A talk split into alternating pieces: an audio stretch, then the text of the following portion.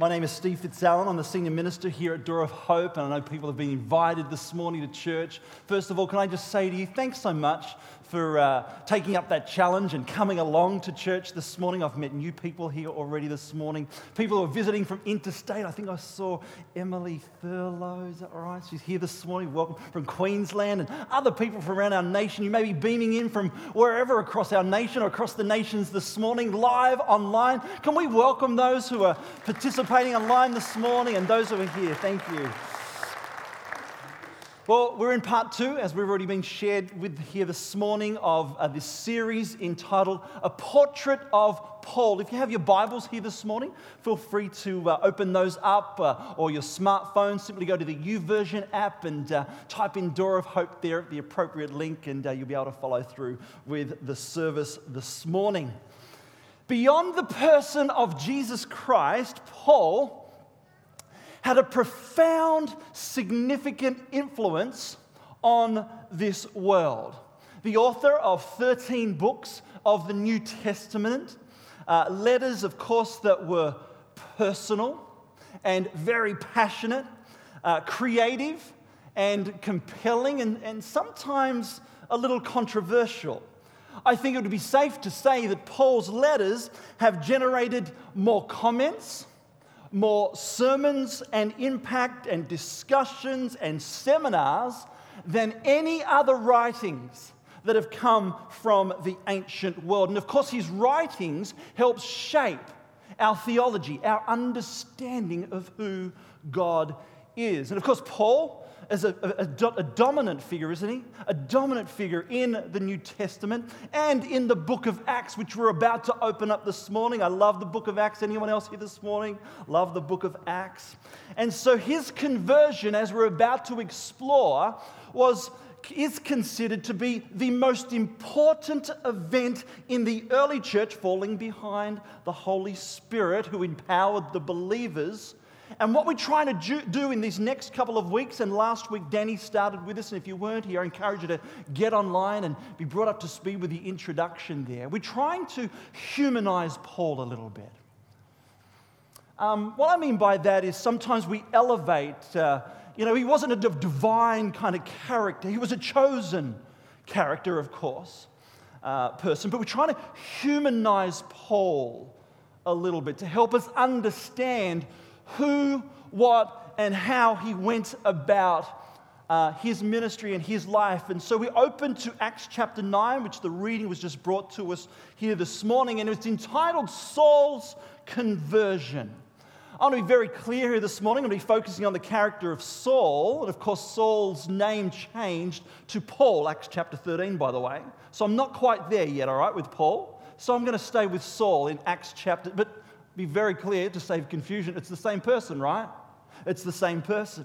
So let's bring a bit of context to what we're about to get in here this morning because this is a huge turning point both in the book of Acts and in the history of the church. Let's break down the book of Acts just for a moment if we could.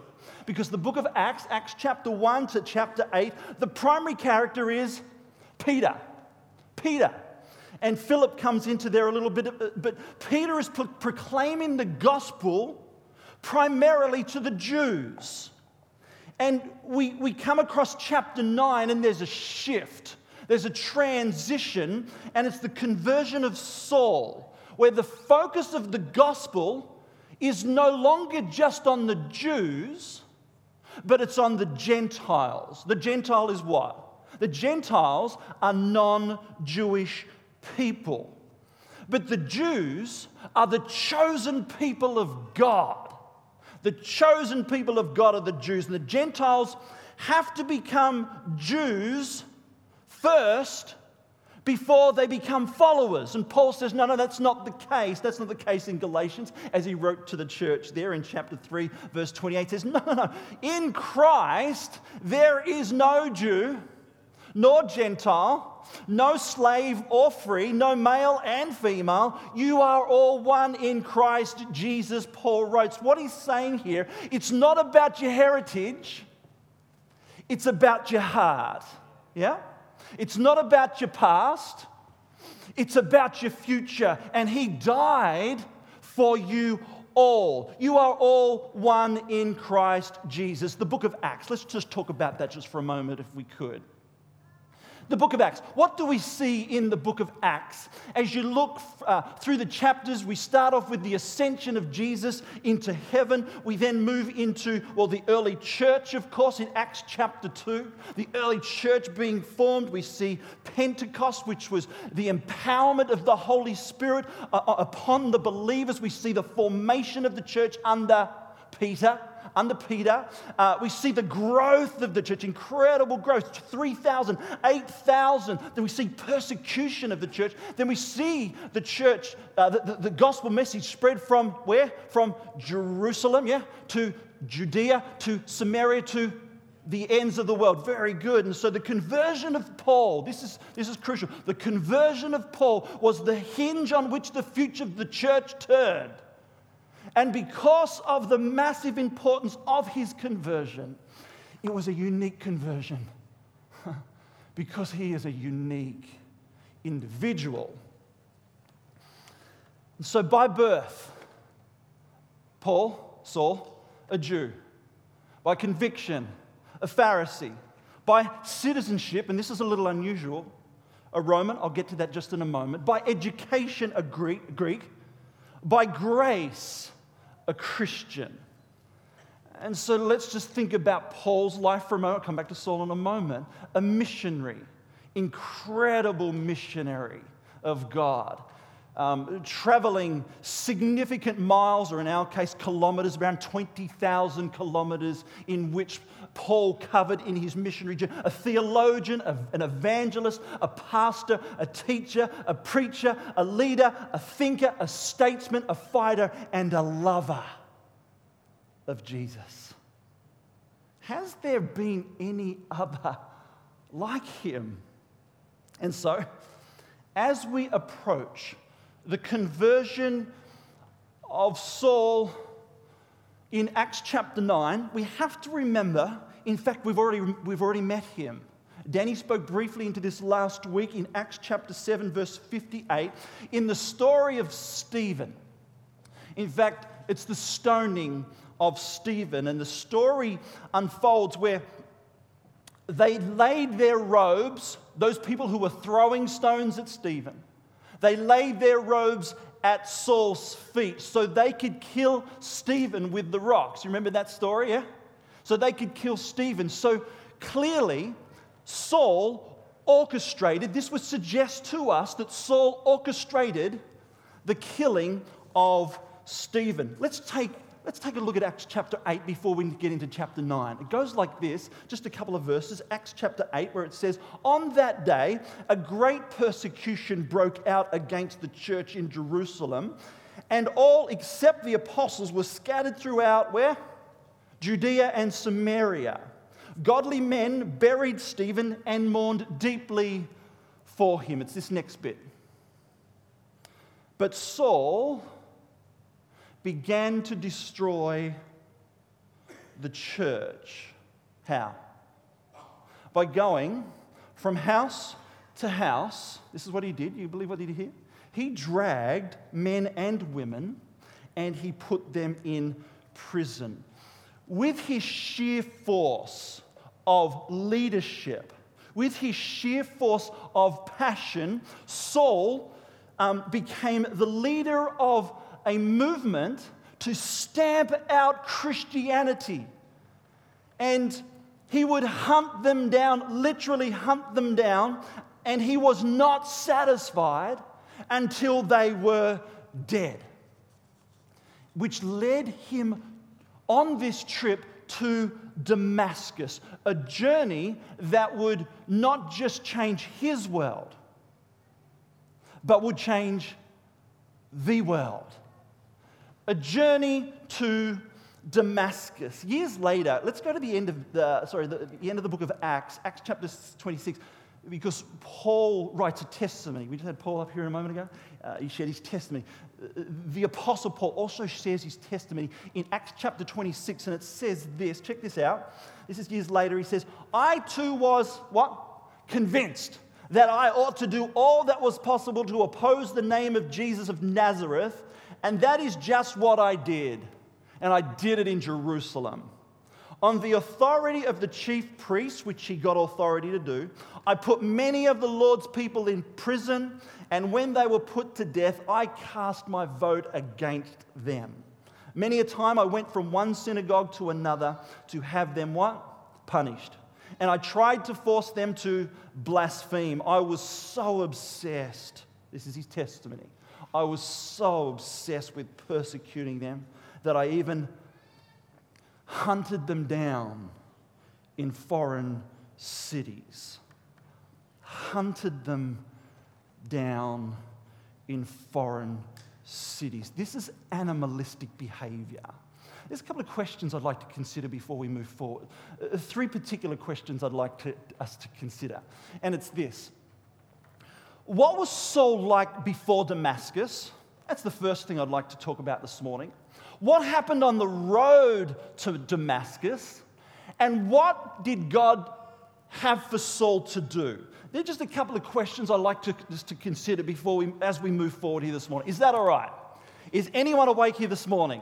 Are you with me this morning? Is this all right? Fantastic. The next thing I'd like for us to consider is this. I'd like to break it down where are we're going to see his conversion, we're going to see his obedience, and we're also going to see his service, his conversion, where he trusted in Jesus as his Savior. We're going to see his obedience in what it meant to follow Jesus, and also his service, his ministry, what he was going to do. First of all, what is it that we know about Saul? Let's establish that first. Going on a little bit from last week from Danny, is that we know that Saul grew up in Tarsus.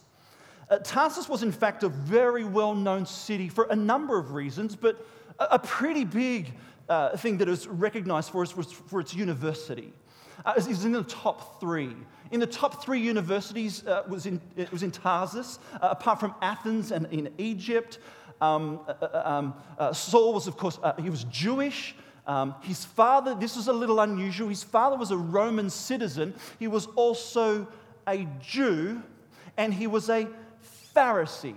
And so this is where Saul inherited this tradition. So Saul was born with Roman citizenship. What does that mean? He was born with privileges. And so uh, it's assumed that he was named uh, Saul after the first king of Israel. And uh, his story would go on as he would grow and mature and become uh, a very well known um, custom, uh, a common industry um, in Tarsus at that particular time. He'd become a tent maker. And uh, at the age of 13, uh, when you considered a man, he was sent from Tarsus to Jerusalem. And because of that, he would study. He would study uh, Judaism at the highest level under a rabbi. Danny mentioned him last week. His name was Gamaliel. And by the way, Gamaliel was so revered, so revered as a teacher, he was called the beauty of the law. The beauty of the law. Gamaliel, rabbi, teacher. And so what we have here is we have the top student under the top rabbi, under the top teacher, and this meant years of mentoring. This meant years of debating and arguing of the Old Testament, and uh, he, he received the top religious training you could possibly get. Uh, kind of summarize Saul, he, he was brilliant. He was a brilliant mind. And he was very motivated, by the way. A Pharisee who lived by the Bible, what that means, a Pharisee who lived by the rules and the laws and the regulations simply to please God, which meant he knew Hebrew law, he knew Roman law, he spoke Hebrew, he spoke Greek, he became an expert in Judaism he became an expert in the Old Testament. And so he knew about Jesus, but he didn't believe in Jesus. In fact, what he believed about Jesus is that Jesus was, in fact, a fraud. A fraud, like many, of course, did in Jesus' day. And so the system in which Saul would work to was that works system, the Mosaic law, where um, it gets you to God by following rules and regulations. And so, as we look to chapter 9 in the book of Acts, there's a shift, there's a transition that's occurring here. And check this out. Check this out. Just before we do, let's remember, let's remember what Saul is doing here. Saul is leading the persecution.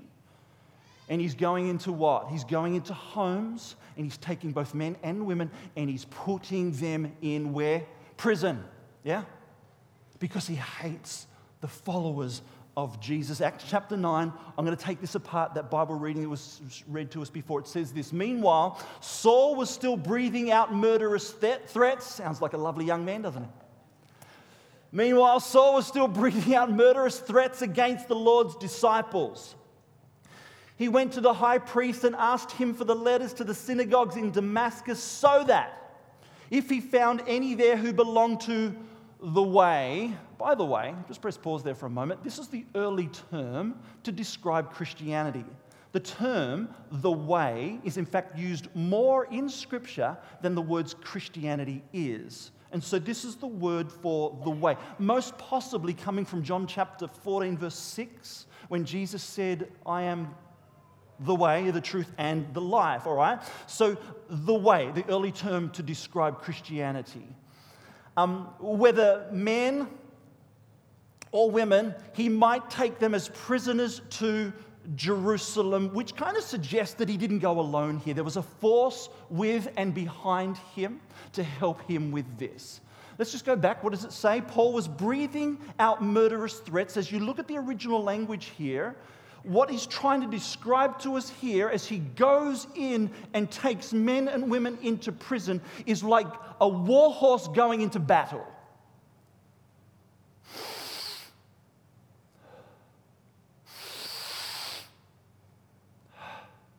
He is breathing out murderous threats against the Lord's disciples, and he's on his way to Damascus. Let's think about Damascus. We've already talked about Tarsus.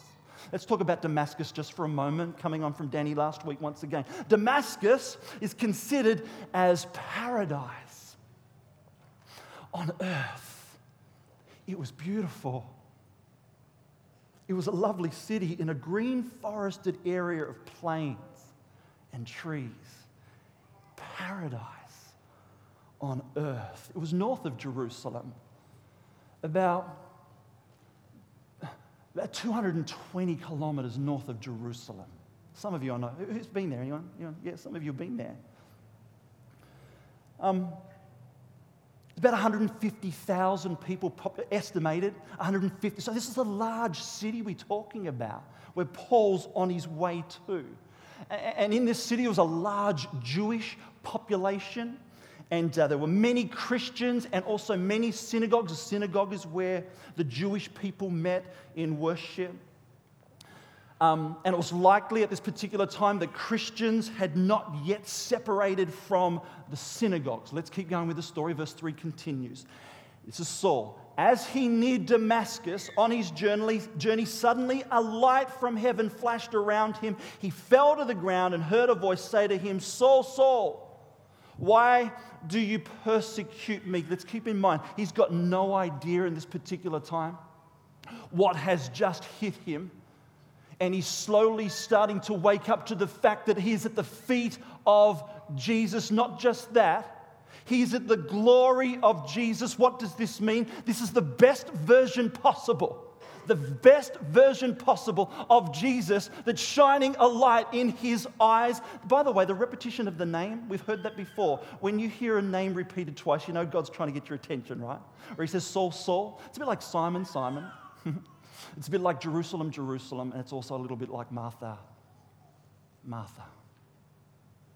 Saul, Saul, why are you persecuting me. Why does Jesus make this so personal?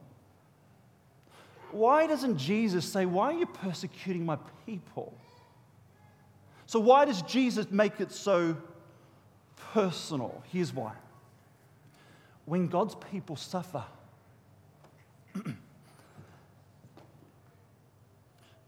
in Scripture, um, the church is painted as, as a, we've got somebody as the head of the church, and the, the, the head of the church has a, has a body, right? And so the head of the church is Jesus. Jesus, the head of the church is Jesus.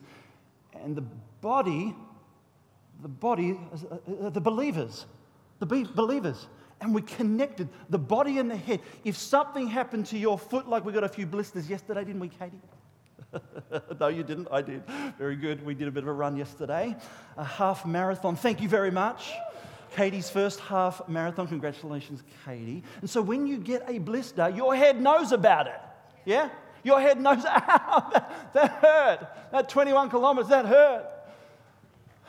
Guess what? It hurt Jesus. When the body suffers, it's felt in heaven. Why are you hurting me? Saul, Saul, why are you hurting me? You see, it's inseparable. He's inseparable from his people, and because of that, it's felt in heaven. Don't ever think, by the way, don't ever think that Jesus is cut off from the life of his church, that he's safe up in heaven, sitting at the right hand of the Father. Some of you need to hear this this morning. He is intimately acquainted with all of your ways, connected to you in incredible ways. He's with you, He is for you, and He wants the best, and He's made it personal. Saul, Saul, why do you persecute? Why are you persecuting me? The story goes on. Verse 5 Who are you, Lord? Saul asked. He's not yet even sure who he is looking at. What did he say? Who are you, Lord? Saul asked. Let's come back. What did I say before? How was Saul trained? He was trained in the best way possible. He knew it. He knew it all. He knew it all. He knew it all. He had the knowledge, he had the training, he had the understanding, he had the experience. He had done it all. Yet he has no idea who the real God is. You see, isn't it? It's one thing to know about God, but it's another thing to really know God. Who are you, Lord? Saul asked. The story goes on. Here's his reply. He says this I am I am Jesus. Do you get that? He says, I am Jesus whom you are persecuting. And so he's captured his attention, right? He's captured his attention. He's got his attention. And in that moment, he realized that he's been fighting. He's been fighting against God. He's been fighting against God, the one who died is truly alive. This is truly the Messiah. His life is shattered in the sorrow of his sin, and he finds himself broken. Broken in repentance because the truth has set him free that this was the Son of God, the Messiah. His doubts have been erased. And I think, I think right there, I think right there, Saul trusted in Jesus Christ as his Savior. But as he goes to Damascus, we've got to understand that he goes as a saved man. He goes from, uh, uh, uh, from wanting to persecute the way to belonging to the way. Press pause there for a moment. Hmm. Your conversion, maybe for, for those who have experienced conversion here this morning, may not be as dramatic as that but it's still just as powerful, isn't it? It's just as powerful, just as, as beautiful, as grace filled. It's still just powerful. By the way, I know people who've experienced, who've had their Damascus Road experience in incredible places, not just in a setting like this, but incredible places. And, and so your, your conversion is just as powerful. Who are you, Lord? Saul asks, Who are you? He says, I am Jesus, whom you are persecuting. He replied, so this is his conversion. His conversion. Let's go on to the second thing. This is, this is his com- obedience. His being. What is he going to do because of his conversion? Verse 6 Now get up and go into the city, Jesus says, and you will be told what you must do. But I want to know right now You don't understand. You need to tell me now. I need to have the answers now. No, no, no, no. You will need to go, you'll need to, you are, you're told what you must do, but you need to go into the city. Here is why he didn't give him the answers right now. And some of us might relate to this, is, and it's this, is that Jesus was preparing Saul for the work that he was calling him to do. Didn't fully understand, didn't fully know what he was about to be a part of. Now, we certainly know what, he is, what he's done. But there's a lot to get done in Saul's life. First of all, in these next few days, before he's sent out, there's a lot of breaking down of pride, a lot of building up of humility in Saul's life to be done, a lot of development of patience and faith before he was ready to be sent out on mission from God. This is what Jesus was doing in his life. He was being prepared. And Paul uh, Paul Hayes, who stood up here a moment ago, he and I had not connected on this, and he touched on it. And it's this some of us need to hear this, and it's this the waiting time is not wasted time.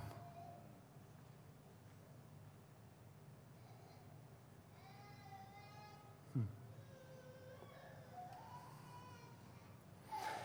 You see, as God works in our hearts, as God works in our circumstances, I love the word sovereign. That he's, He is sovereign. He reigns over everything. And that's what we've got to trust. That He has control, that He's lining things up, not just things. Sometimes He's lining people up, and He's lining things up in other people's hearts. And we have to trust His timing that his timing is best, and sometimes that means waiting. And so God, God has Paul's attention and he's waiting. Now get up and go into the city, and you will, you will be told what you must do. Verse 7 and 9 the men traveling with Saul stood there speechless. They heard the sound but did not see anyone. Saul got up from the ground, but when he opened his eyes, he could see what? Nothing. So they led him by the hand. This is a humbling experience, right? Being led. You cannot see Paul. You will need to take a step here. You'll need to step around this. You'll need to walk. You'll need to walk, etc. That's a humbling experience. But it's also humbling to know then when you take Jesus by the hand, you are no longer the number one deal, that He is and you look to His hand, you look to His life, you look to His word for guidance as He guides you into your future. And this is what Saul was experiencing. The story goes on into Damascus for three days. How many days? For three days, he was blind and did not what? When was the last time you went without food and drink for three days? In fact, I don't think anyone in this place would be able to put their hand up. Happy to be wrong. I won't go there just at the moment. But this was a serious change of plans. That's what I'm getting at. This is a serious change of plans for Saul. Do we understand that as we move further into, into the story? Um, before we do, uh, he's in shock here. He's in absolute shock. He is shattered and he's encountered Jesus Christ on the road to Damascus, not in Damascus. But what does he do for three days? He's got a lot to think about. He's got a lot to process. He knew nothing of his future. He's trying to figure out what he was, what he is, and what he's going to do. This is total devastation of everything that he was. And according to Philippians chapter 3, all that he considered was, was precious is now considered garbage. That I may gain Christ. That I may gain Christ, he says to the church in Philippi. So he's stunned. He's helpless and he's friendless. Those who were friends, and now he's enemy. He's got a lot to think about in these next three days, right? He's got a lot to consider. By the way, by the way, this was not the blindness of darkness that he was experiencing. This was the blindness of a bright light. This was the, the, the brilliance of a blazing sun of God. The brilliance of the blazing sun. And here's what happens in these three days, and this is specific. Specific. Check how specific this was. Check this out. Verse 10 it says, In Damascus there was a disciple named, so God's aligning people up. There was a disciple named Ananias. God's getting Paul, Saul prepared to become Paul, the apostle. Check this out. The Lord called to him in a vision. There's two visions. This is the first. Ananias. Yes, Lord, he answered.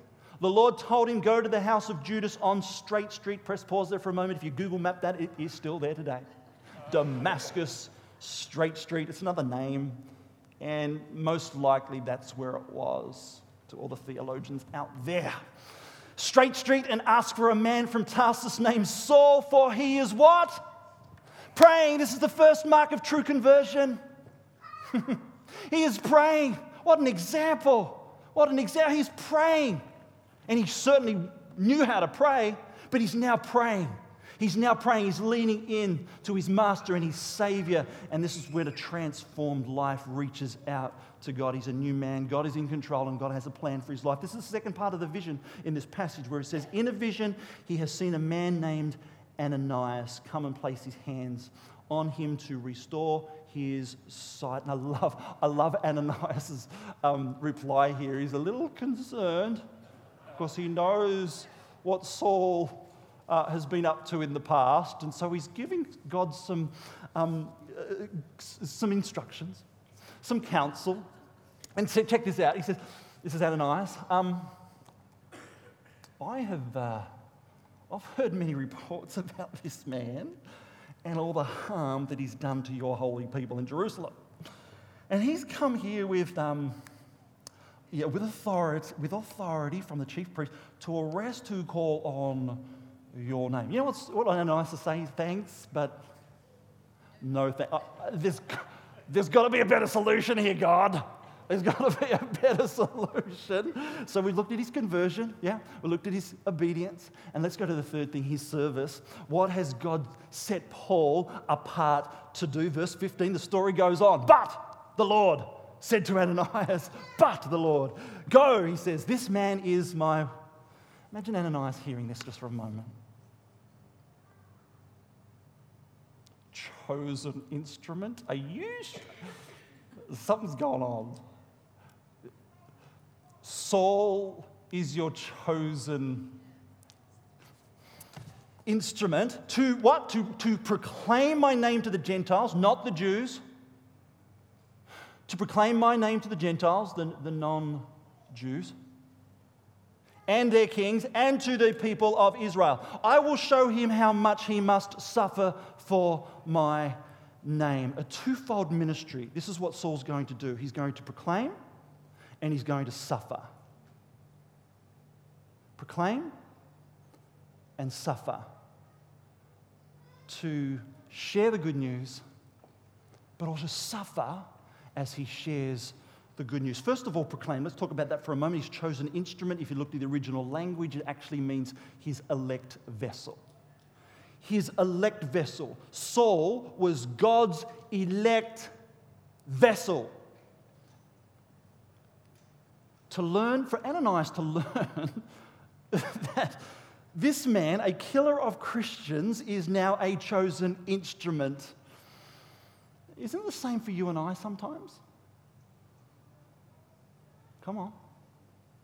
Come on. When we have seen what we have seen in people, something that is so awful to think that God would save them. And Ananias is struggling with this. What Ananias wants is very similar to what you and I want. He wants revenge over redemption. That's what Ananias wants. And let's be honest, sometimes that's what you and I also want. So, the first part of Saul's calling is to what? Is to proclaim. The second part, we'd like to delete this one out of Scripture, wouldn't we? Let's throw that one away. We don't like this one. Suffer. Suffer. According to 2 Corinthians 11, once again, Paul wrote to the church there, and this is where the hunter becomes hunted. And so we survived assassin attempts, imprisonments, shipwrecks, the list goes on. This guy suffered for the kingdom of God. But guess what? We, Christ followers, are called to do the same. Philippians chapter 1, 29, I'm going to support it by scripture, not just from me. Philippians 1:29 for it has been granted to you on behalf of Christ not only to believe in him, we'll just leave it at that. We'll leave it at that. But also to suffer for him. We talked about this a couple of years ago when Danny spoke to us, didn't he, about suffering. Us Aussies, we don't like to suffer. We like our comfort, don't we? I like comfort. I like a bit of comfort. We don't like suffering. We like our comfort here in Australia. Of course, other parts of the world, Christians are tortured, Christians are imprisoned, Christians are separated from their family, Christians suffer. What does suffering look like to us here in Australia? It might look like a little frown, a smirk, or being unfriended on social media. The point is, the point is, is that we are called to the same thing to witness, and as, as much as I wouldn't want to put this on anyone, possibly to proclaim, to witness, but also to, to suffer. Faith requires pain because it makes us stronger. And we've got to remember that He suffered first. And although suffering isn't good, God can use it to accomplish good. Romans 8 28. For God,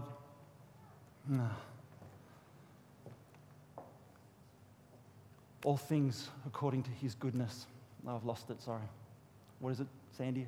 All things works together for good. There it is, thank you. All things work together for good for those who love the Lord, called according to his purpose, etc., etc. Romans 8 28, thank you. Sometimes that happens up here, by the way, when you're up here, and thanks for your patience and thanks for understanding that. You kind of, woo, there's a lot going on. yeah. Where was I? Okay.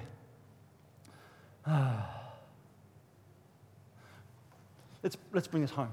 Um, God used Paul uh, incredibly, didn't he?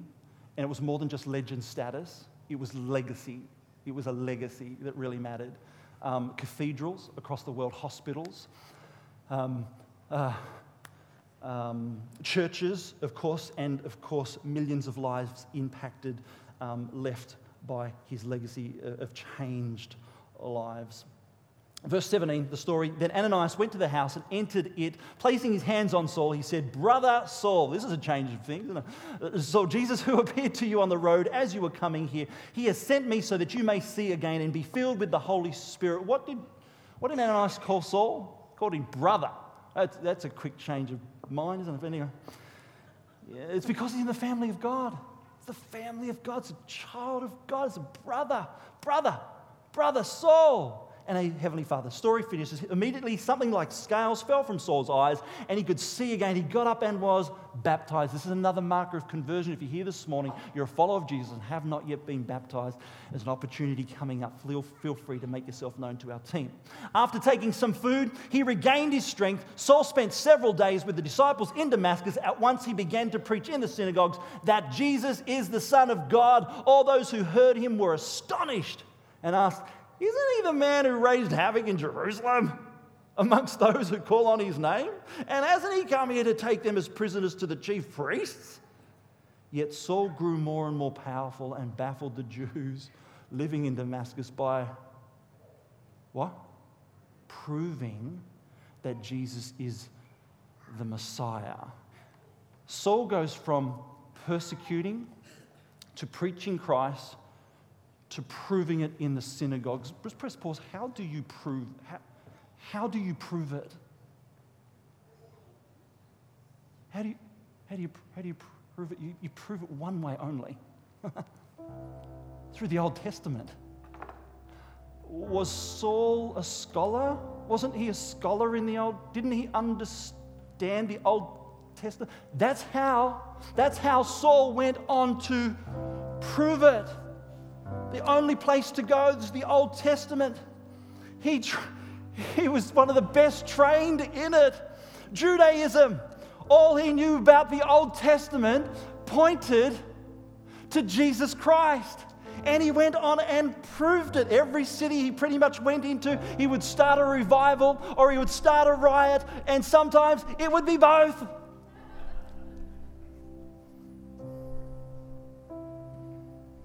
Incredible story of transformation. As Paul Hayes stood up here, his life has been transformed by this same Jesus.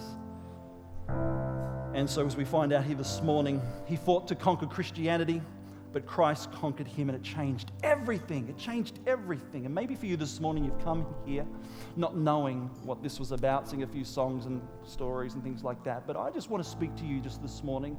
And I can also say, if Paul was here this morning and he would stand on stage, he would say something like this to you Sir, Madam, if he did it in me, he can do it in you. Amen?